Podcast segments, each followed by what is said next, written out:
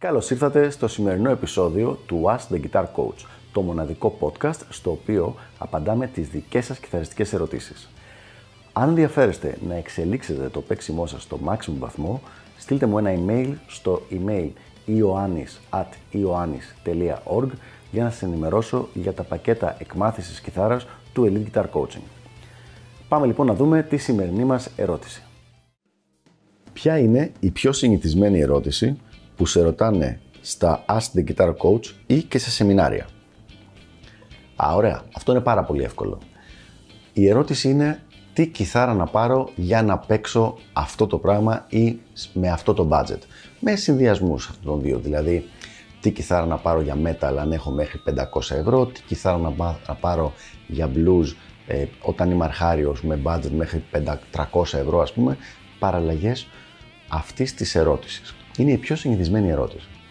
Και είναι μια ερώτηση η οποία έρχεται από μια πολύ λογική βάση, δηλαδή θέλει κάποιος πριν κάνει μια κίνηση η οποία θα κοστίσει κάτι, να σιγουρευτεί ότι δεν κάνει κάποιο μεγάλο και ουσιαστικό λάθος, το οποίο θα του χαντακώσει σχεδόν την προσπάθειά του από την αρχή. Ο λόγος λοιπόν που μ' αρέσει να απαντάω αυτή την ερώτηση και πραγματικά δεν με ενοχλεί ποτέ να απαντάω κάτι τέτοιο είναι γιατί μου δίνει την δυνατότητα να περάσω μια συγκεκριμένη νοοτροπία στον άνθρωπο που τη ρωτάει. Και η νοοτροπία αυτή είναι η εξής. Ότι δεν μπορεί κάποιος να σου δώσει μία πραγματικά σωστή και εμπεριστατωμένη απάντηση με maximum πιθανότητες να είναι η καλύτερη δυνατή για εσένα χωρίς να ξέρει πολύ περισσότερα πράγματα για την κατάστασή σου και τη φάση στην οποία βρίσκεσαι. Δηλαδή, δεν γίνεται απλά να, σου, να ρωτήσεις ποια είναι μια καλή κιθάρα για να πάρω. Πρέπει ο άλλος να ξέρει περισσότερα πράγματα για εσένα, για το παίξιμό σου, για τους στόχους σου, για το τι μελετάς αυτή τη στιγμή και πάει λέγοντας. Για να ενημερώνεστε κάθε φορά που ανεβαίνει καινούργιο επεισόδιο, μην ξεχάσετε να πατήσετε subscribe εδώ κάτω και επίσης πατήστε το καμπανάκι ώστε να σας έρχονται ειδοποιήσεις κάθε φορά. Και τώρα συνεχίζουμε με το υπόλοιπο επεισόδιο. Για παράδειγμα, εγώ θα έπαιρνα, θα ρώταγα τον άνθρωπο πόσο χρονών είναι. Γιατί άλλη επιλογή, αν κάποιος είναι 10 χρονών, δηλαδή ρωτάει κάποιος για τον ανιψιό του, πούμε, που είναι 10 χρονών, και άλλη αν είναι 25. Θα ρώταγα τι είδος μουσικής θέλει να παίξει πρωταρχικά. Θα ρώταγα πόσες ώρες μελετάει κατά μέσο όρο. Θα ρώταγα επίσης ποιοι είναι οι αγαπημένοι του καλλιτέχνες κιθαρίστες. Θα ρώταγα ποιοι είναι οι αγαπημένες του μπάντες. γιατί πολλές φορές άλλο θα πει κάποιος σαν είδος μουσικής ότι του αρέσει και άλλα θα σου πει όταν σου πει τις μπάντες.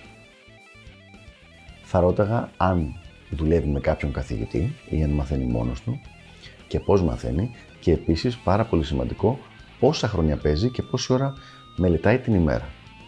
Με όλα αυτά τα δεδομένα μαζί, από την εμπειρία μου και τη γνώση μου και γενικά προσπαθώ να κρατάω, να μαθαίνω το τι συμβαίνει στον κιθαριστικό κόσμο, λογικό είναι, θα του βγάζα μία απόφαση, μία πρόταση προς εκείνον, η οποία κατά την άποψή μου θα ήταν η ιδανική για τη δική του περίπτωση. Και αυτό είναι μια πάρα πολύ καλή, ένα πολύ καλό μάθημα και σε επίπεδο mindset νοοτροπίας. Γιατί αρχίζει ο κιθαρίστας, ο μαθητής, να καταλαβαίνει ότι δεν μπορεί να ρωτάει μια γενική ερώτηση και απλά να πηγαίνει ντουγρού να κάνει μία κίνηση, να αγοράσει κάτι, να πάει κάπου για μάθημα, οτιδήποτε, χωρίς να το ψάξει λίγο παραπέρα. Δεν υπάρχει η καλύτερη κιθάρα, δεν υπάρχει ο καλύτερος ενισχυτή, δεν υπάρχει ο καλύτερος δάσκαλος, δεν υπάρχει το καλύτερο πανεπιστήμιο, δεν υπάρχει, δεν είναι το οδείο καλύτερο ή χειρότερο από το να κάνεις μάθημα με έναν οποιοδήποτε δάσκαλο. Όλα αυτά υπάρχει εξάρτηση από πολλούς παράγοντες. Οπότε, για να έχεις μια σωστή απάντηση, πρέπει να κάνεις τη σωστή ερώτηση και να δώσεις και τα σωστά δεδομένα.